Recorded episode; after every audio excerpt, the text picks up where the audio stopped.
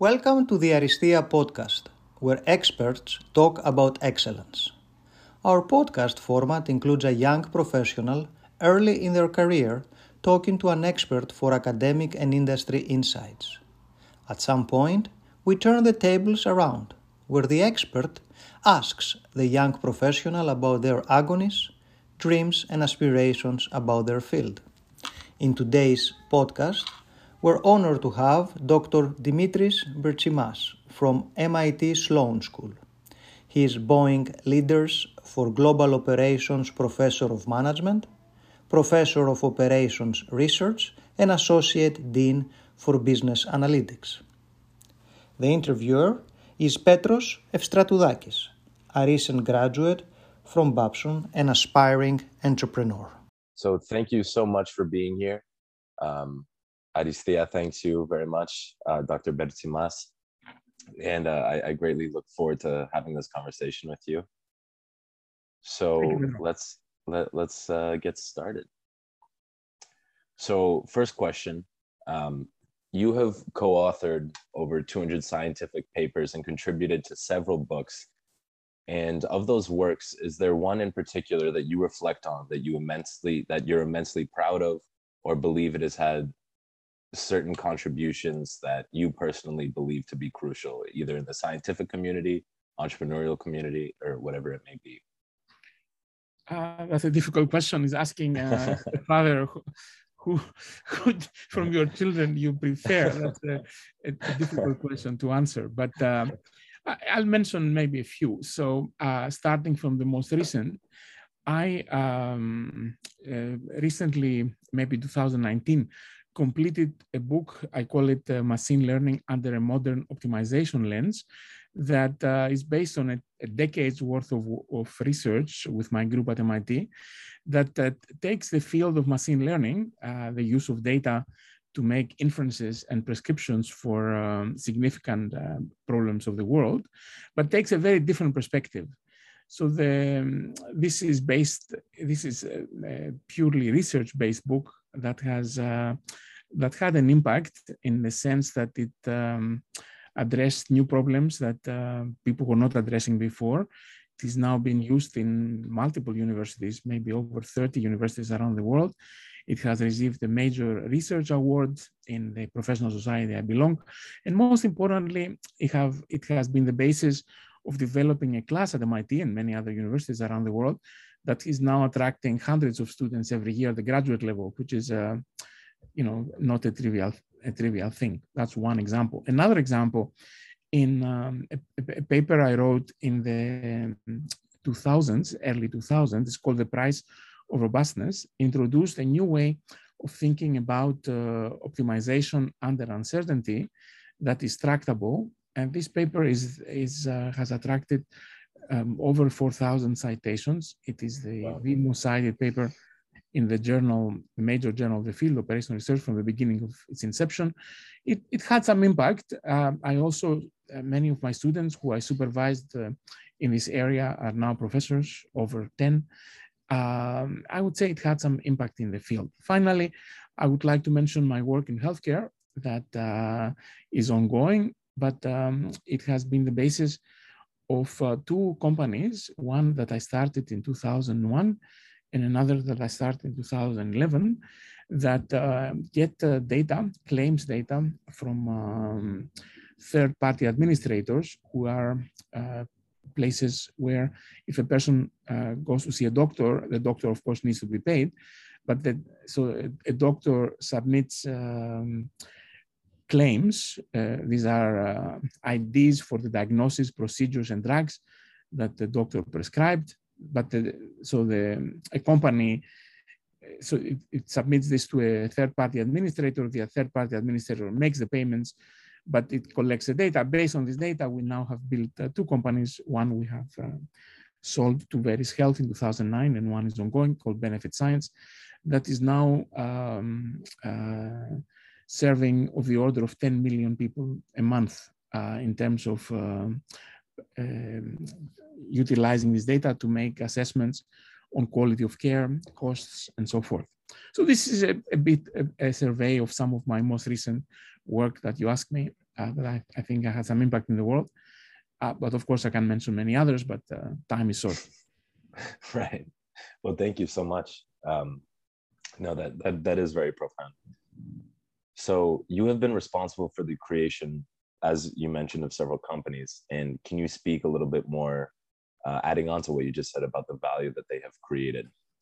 Yeah. So, um, so I have been, in addition to being an academic, I've been a serial entrepreneur. The first company I, I've, I have uh, over over my, the course of my career, I have started over ten analytics-based companies. Three I have sold, uh, seven are ongoing.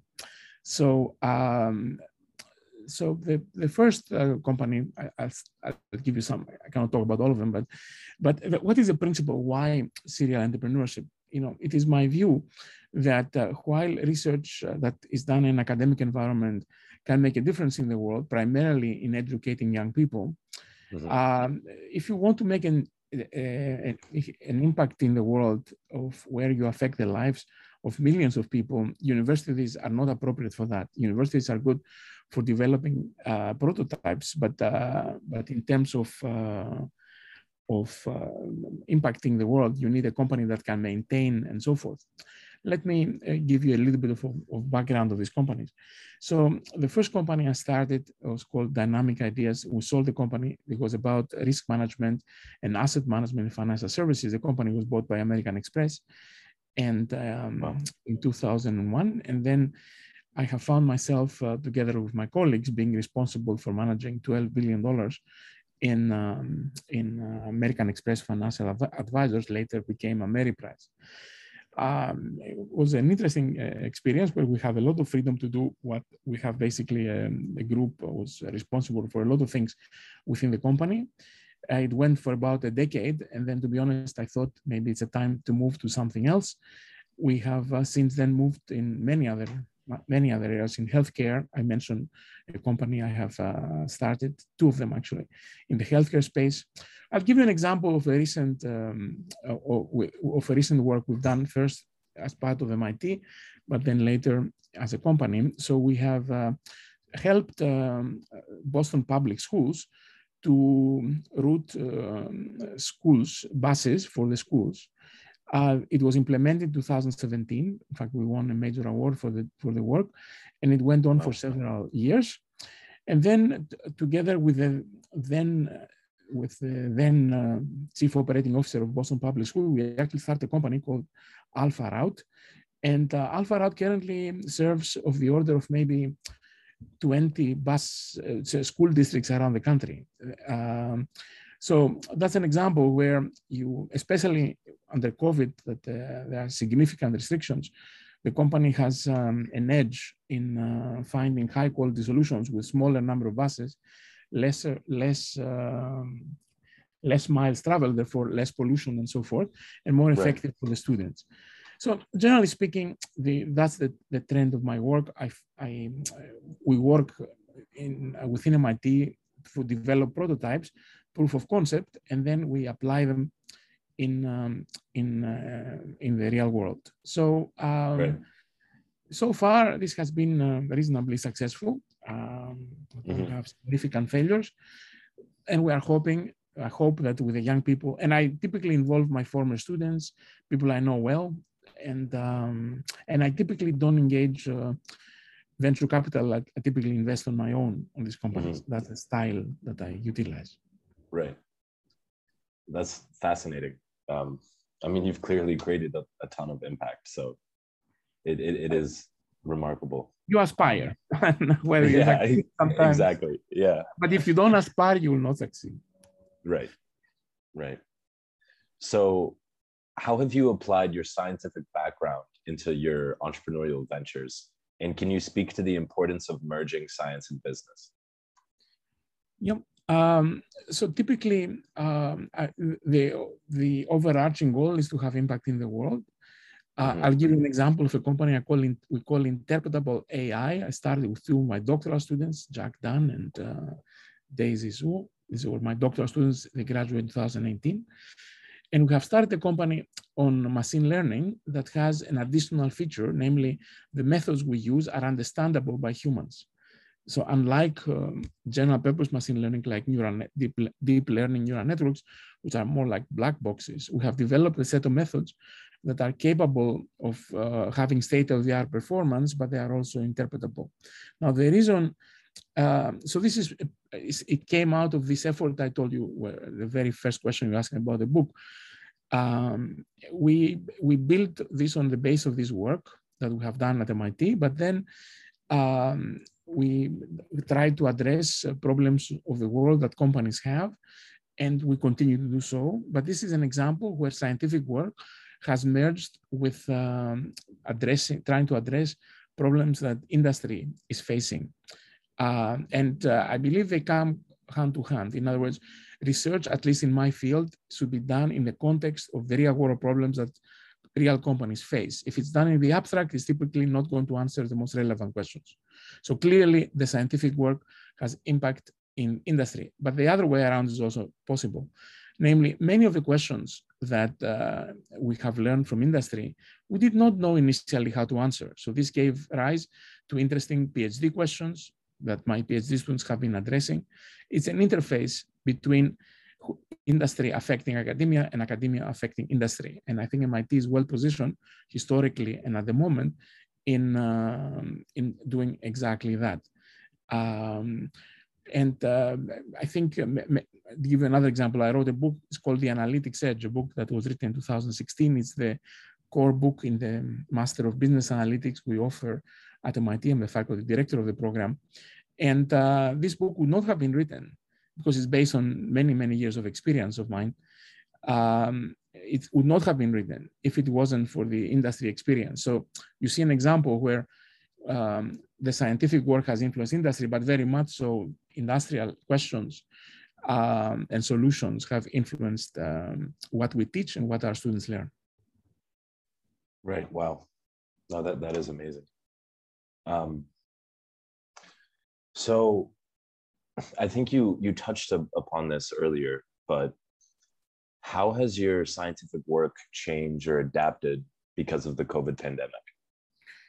Significantly, actually. It was March 19th, March 16th, Monday, 2020, when um, MIT was closed for the first day, and I called my entire group uh, of about 30 doctoral students.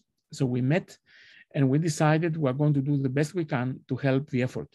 Uh, so we met from that time, March 16, 2020, daily for several hours, actually, 24 7 uh, work, very, very dedicated work to address problems of the world. Our output is a website called COVID Analytics, one word, dot .io, that uh, has many things, notable among them we have a methodology for predicting uh, hospitalizations, infections, uh, as well as deaths for uh, all 50 states in the United States and about 130 countries in the world. We update this daily. And we have worked uh, very closely with Johnson & Johnson. Um, it was the principal model, the, most, the method we, develop, the, we developed is called Delphi, differential equations uh, uh, predict hospitalization and infections. If you do the acronyms, it's like the, the Oracle of Greece, Delphi. So right. the Delphi model, um, it has been used for uh, guiding J&J in its clinical trials. We, did, we started in May 2020, and we have guided the choice of uh, places to do the clinical trials. As a result of this, Johnson & Johnson was the first company that did the clinical trials in South Africa and therefore learned about the South African variant. Um, it was the, the country, the, we went to Brazil, uh, another Latin America, and therefore we had access to, um, to the variants there. But in general, it was it was quite successful, I would say, and keeps we keep working with with Johnson and Johnson in guiding the the trial for um, the two two, a combination of two vaccines. Currently, the J&J vaccine is only one, one shot. We have also uh, worked with um, a major hospital system at Hartford, Connecticut, the Hartford uh, uh, healthcare system, which is the largest uh, hospital system in Connecticut. And uh, we have guided them in uh, sizing how many ICU beds should they prepare as uh, the COVID-19 uh, disease is uh, expanding. We still work with them to the day. We have worked with the federal government, for example, for sizing the, you know, how many vaccines to which states to give and at what locations. So it has been an all-encompassing effort that we have uh, we have the, my, my group um, uh, i think the, the principal players i mean i obviously helped and i supervised but the young people in my group has been uh, you know key contributors in these efforts. As you can see the last year and a half has been quite a bit uh, absorbed in the covid-19 effort. Right. It's always interesting to see too the the impact that the young generation creates when uh, a situation like this arises. You know they I feel like uh yeah. there's a need for stepping up and this generation has definitely done and they have yeah at least in the limited perspective i have with the, with my own doctoral students they, they have right. they have done an admirable job in my opinion yeah no that, that's fantastic so um, can you speak about the work that hellenic that about the hellenic institute of advanced studies and the value that it creates yeah um, so the, the the effort on um, we, we call it um, uh, HIAS, Hellenic uh, Institute for Advanced Studies. It's an initiative done by some um, colleagues, uh, myself and others, uh, to, in a sense, create a bridge um, between the people in the Greek of Greek diaspora, the Greek diaspora and the, and the country. So the, our, our, our vision is to in addition to creating a bridge, but to also uh, bring to the service of the country the considerable expertise that all of us have done, have had many uh, you know, long careers abroad to the country. I give you a couple of examples. One example, we recently uh, um, initiated a study about the use of robotics for um, in the Greek environment, both in research as well as um, practically and uh, the government, um, I think, uh, liked what they saw. Wrote a report, and um, and we're hoping that the new institute will take place where people, both in from people both on Greece and abroad, to increase uh, in a very critical area, the area of robotics, the the the effort to improve outcomes for the country. That's one example. We are also discussing about energy medicine, healthcare, and so forth. But the key here is to bring together, it's a, it's a young effort, it's not a, it's about uh, eight, nine months old, but it's the effort to, to bring together um, people with a lot of experience and, um, and contribution in science and technology to the service of the country. Right. No, that's that's fantastic. And in speaking in terms of you know the importance of something like that for Greece as well. How do you think that um, that something like this, an initiative like this, will improve life in general in Greece? I mean, clearly, that's a big objective to improve life. I mean, I you know, that's a hard, uh, you know, that also don't, doesn't depend on us. But let's take, for example, the area of um, of uh, healthcare. So it is in my, my strong belief, I devoted um, 20 years of my life on the subject, that uh, data and artificial intelligence will increasingly play a role in medicine in the world, better outcomes, personalized medicine, uh, and so forth. So it stands to reason that if this is, um, and this is starting to happen in the United States. So it stands to reason that something like this might also happen in Greece namely that um, the areas of personalized medicine among Greek hospitals and Greek doctors, better outcomes at using the totality of the data will make a difference in the field. In the area of robotics, uh, there has been significant developments with uh, drones uh, for various kinds of application, transportation, even military ones, uh, defense uh, applications, and so forth. It stands to reason that um, the adoption of these technologies by people who were critical in developing this, at least in the United States and abroad, uh, Greek people will then also make a difference in Greece. Uh, transportation, I mean, you know, the, there is a significant development in, uh, I told you the example I gave you about uh, school buses. and routing, where we can save 20, 30% of buses and about 20 to 30% decrease of uh, emissions, it stands to reason that something like this would make a difference. The complication is it's not lack of ideas. The complication is that you need governments uh, that um, can make a difference. I give you an example that some of my students were involved. I was not personally involved, but uh, the, the, the, system, every, every, time you go to Greece, uh, let's say an airport, there's an algorithm that takes place. People ask whether they should do a test on you or not. This, this particular algorithm was developed by some uh, actually former graduates from MIT. One of, one of them was my student who um, worked with the Greek prime minister and uh, a team in Greece um, in fact, um, the, the, the, the, method they have developed is now implemented in Greece. And I believe it improves the, the detection of COVID-19 patients who want to enter the country from abroad. That's an, that's an example. If you have willingness, of course, politics often play, their, play a role. Um, not everybody listens. But uh, over time, I'm optimistic that uh, the, the Greek government will be open, and it has been more open than in the past, to ideas that could help life in the country. Right. So government always plays a critical role. Um, so in terms of the work that you do and the work that you've been doing your entire life, what was your inspiration for choosing the path that you did? Yeah, I I um, I, I was um, in electrical engineering, computer science in Greece. This is where I was a student from from from 18 to 22. I was a student in Greece in the National Technical University of Athens, the electrical engineering department, and I happened to take a class uh, that was not very popular at the time. It's called operational research, and uh, boy, I loved it. It was a method of using mathematics to affect all human activity.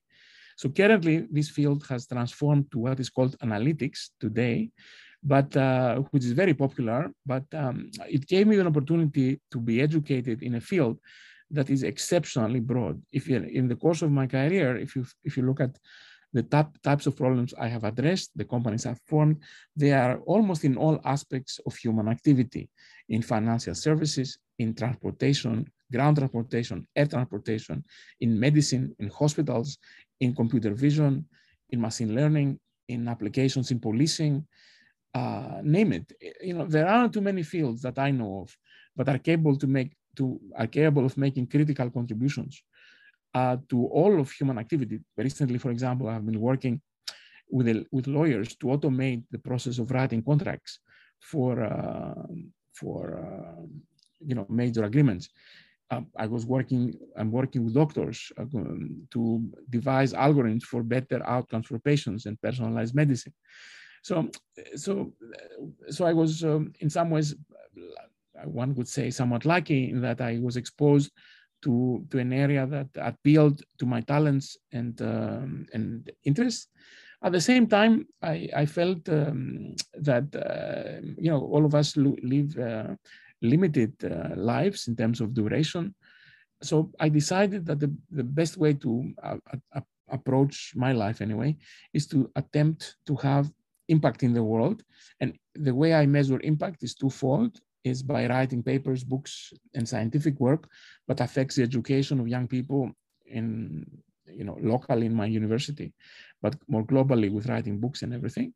But at the same time, translating the scientific work my group has done over many decades to real companies that affect and solve real world problems that matter.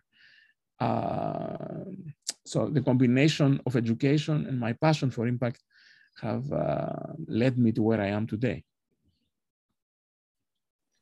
So that is actually a perfect transition for um, this next question. But what drives you in terms of um, your work in the sense that what purpose are you fulfilling by doing the work that you do and yeah. in terms of the results that you create? Yeah. So um, this is something I have thought quite hard on. In fact, um, I have written two, three pages in my website. It's called Philosophy, and um, and I, you know, it took me a long time to write these two pages. But um, the, my objective is to uh, to make a positive impact in the world. Number one, to create knowledge to generate the the, gener- the future generation um, and uh, understand in some ways how the world works. So, and I try to achieve this using scientific um, work, uh, research. I was happy, I was lucky to be at the, one of the best universities of our times and, uh, and have fantastic young people around me. But at the same time, um, you have to have desire and aspirations to have an impact and because without it doesn't matter um, you know you have to desire to do it um, and uh, i was always trying and to this day uh, is to try to affect at least in my opinion positively the world. Of course i don't always succeed but um, my experience is that if you aspire and you put goals that are at least in your mind worthy some of them get accomplished and good things happen to you and most importantly to society. Well, you've absolutely created created a, a positive impact in the world. Um, so my my final question is less academic, um, but in a perfect setting, what is the location for a dinner with two guests of your choice? Who would they be? What meal would you have served? And what song would be playing in the background? so um, there are many restaurants in the world that I like. Um, T- toughest question yet. Yeah. So, what's my favorite? You know, obviously, I spent 36 years in Boston, so I know the, the city better, the best. Um, I happen to like um, a, a, restaurant near the, the Boston Harbor. Um, it's not particularly fun in the Four Seasons, but in the Boston Harbor Hotel, overlooking the, the harbor um, I particularly like um, a lobster dish that they have there that combines uh, this, you know, the the New England uh, tradition, but they, it's very well well done. In terms of guests, who would I select? Uh, well, I would have probably selected my wife and my father, who of course not alive, but uh, but if he were to alive, this would be the two people closest to me in the world. Uh, of course, there are many other candidates, many of my friends, colleagues, and um, and so forth. But you ask me to select two; these are the two I would have selected. And if there's a, a song playing in the background, what would you song. prefer it be? Uh, yeah, I, I, I, despite the fact I've been many years in here, I, the only songs I hear is Greek, uh, Greek songs. Uh, what is my favorite? Um, in Greek, I mean, I, I, am not saying it's my absolute favorite song, but um, I, I, like um, an old uh, song of Mimis Plessas uh, that uh, is called the Agalma, the statue.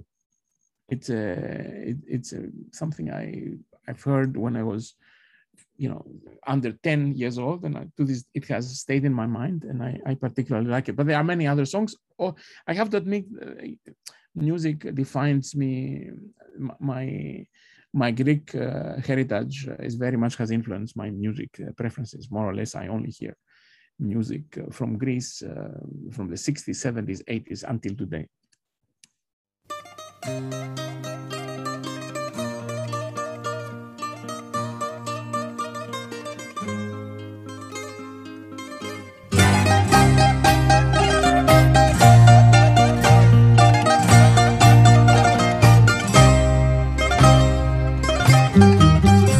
Χτες μεσάνυχτα και κάτι, κάτι φορήσα.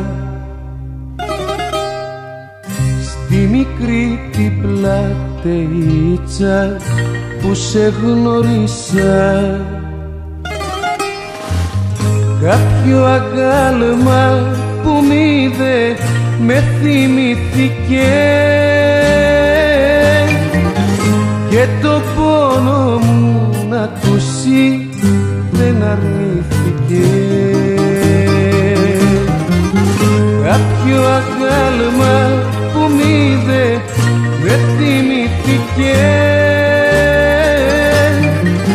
Και το πόνο μου να ακούσει δεν αρνήθηκε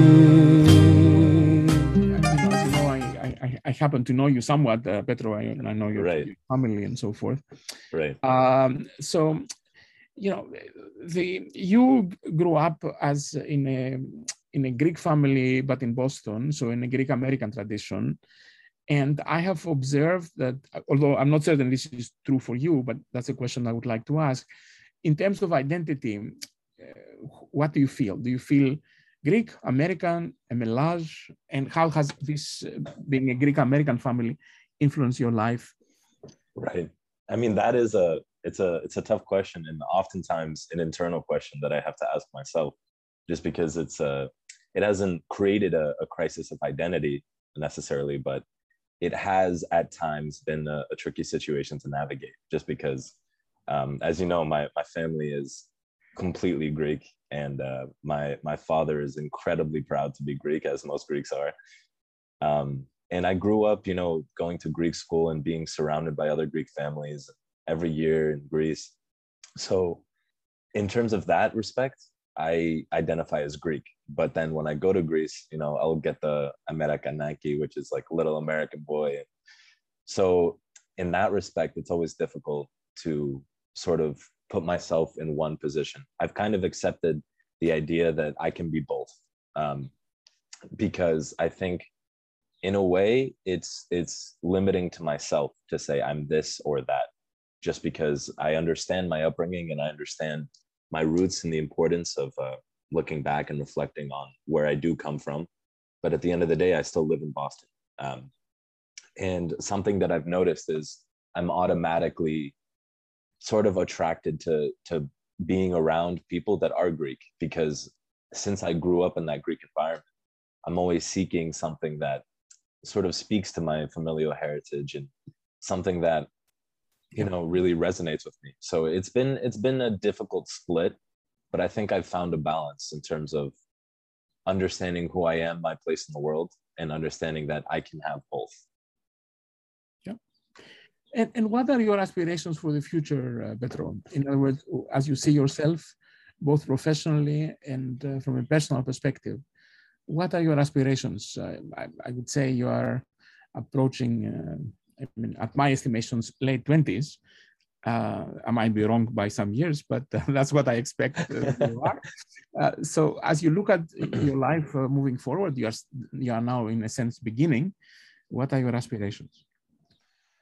So, I think one of the reasons that I, I appreciate this interview so much is because of the idea of creating impact and the idea of um, doing something where not necessarily to leave a legacy based on your name, but to leave a legacy based on the work that you've done. Um, so, just speaking to that idea of serial entrepreneurship, my goal at the end of the day is to become an entrepreneur. Um, and that doesn't just mean like starting and running businesses, it means creating something of value that can provide for the world. And that means doing several different projects um, it, it means doing anything where I can reflect and be proud of what I've accomplished, not in terms of what I created, but in terms of the results that it did create. So at, at the end of the day, that is my primary goal to be an entrepreneur, um, not just in action, but also in thought, where my mentality also reflects the idea of, of doing something and creating something of value that people can people can see or be a part of and think this is good for the world. Um, i think there's there's too much where there's so much harm done and i, I would like to be a, a beacon of positivity in, in, the entrepreneurial world. In, in terms of um, i mean uh, I'm, I'm, I'm somewhat familiar with your education but uh, is there something you would have you would have changed and you can you still have time i mean you're still a young person to right. um, to change um, something in your education to um, to serve better your aspirations of becoming an entrepreneur? Right. I mean, I'm a I'm a firm believer of you are going to be wherever you are a fit for and whatever wherever you're a match for, um, because life doesn't happen, you know, without reason, uh, and there's consequences to actions. So I, I went to Babson College, which is known for its entrepreneurial mentality and uh, its entrepreneurial teachings. And I could have gone to Cornell, I could have gone to a lot of other places I was accepted to, but I found it hard to reject a place like Babson because of that idea of the self starter mentality of um, I think it it suited me in the sense that I belonged in a place where, and I, I even yearned for a place that encouraged self-starter mentalities where they even encouraged failure. They kind of preached it where they understood that failure is only a, as good as a teacher of you know whatever teacher you have um, just because it's um, the best way to learn and it's it's the best way to understand your mistakes and what i really appreciated about babson is that it helped me realize that my aspirations didn't have to be you know seeking fame or money. It helped me realize that the aspiration that i wanted you know i guess to aspire to um, that level was just making an impact and creating something positive for the world. And i found myself in a position when i first went to admitted students day um, where i was fascinated by the teaching staff the faculty the people there. I've never seen a group of students and a group of professionals so just coexisting in a way that really promoted growth and it encouraged just a complete mental change where you walk in first day as a freshman and leave last day as a senior with a completely different mindset and a completely different outlook on life. And i think that's what i needed in order to i guess ignite ignite a passion of making change in the world and would you be open, uh, Petro, to live outside of the United States also, or would you like to focus primarily in the I US? I, I, think I would. Um, I I studied abroad in Barcelona, and I, I went to a bunch of different countries from that, and I realized that I think everybody at one point in their life should live abroad. Um, I think it provides a perspective and offers something that you simply can't get just by living in one place all your all your life. Um, and you also get to to realize the diversity that that does exist in the world whatever city you may be in. And of course as we live in boston we understand you know the, the diversity is immense. But if you you know live in a, in a country like spain or england and you realize that you know the, the world is a vastly different place wherever you may go and i think that having that diverse perspective is critical for for every stage in life and just understanding your your place within a team your place within a company. Um, it, it's critical in, in just in terms of your place in life as well where you interact with people at a completely different level of understanding once you kind of grow up in a diverse environment so you asked me um, a question in the end about uh, preferences. Um, you asked me about restaurants and people. So uh, a related question: If you were to, as you look back in your life, and you let's say you have something that you can change, is there something mm-hmm. you have changed if you had the opportunity to go back? Uh, that's a tough question. um, yeah. yeah. Um, you know i don't i don't think i would. I think when i reflect about you know past mistakes and and just my past in general i think that if i did things differently i wouldn't end up in the place that i am right now. I think it's uh it's it's very tough. You know if if life came with a preview before every decision you made you wouldn't make a bad decision ever. But bad decisions are critical for learning and growing. Um, Fair. Fair. So I think that it, it's tough to, you know, reflect back on decisions and say, I, I wish I could have changed that just because I wouldn't have the understanding of I won't make the same mistake again if I, if, you know, the situation confronts me once again. So it's hard to say I would change something. I, I think I'm happy with the decisions I made, good and bad. Um, obviously, everybody makes mistakes, and uh, I, I, think it's Im- important to recognize you know who you are what you've done and how to move forward.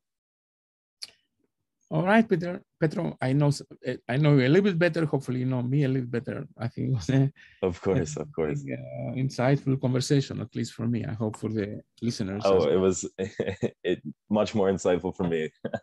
But um yeah i thank you so much dr Bertsimas, for uh for being a part of this podcast um, Aristia thanks you, and it truly was fascinating. The work you've done is, I, I can't even put it into words how how immensely impactful it's been.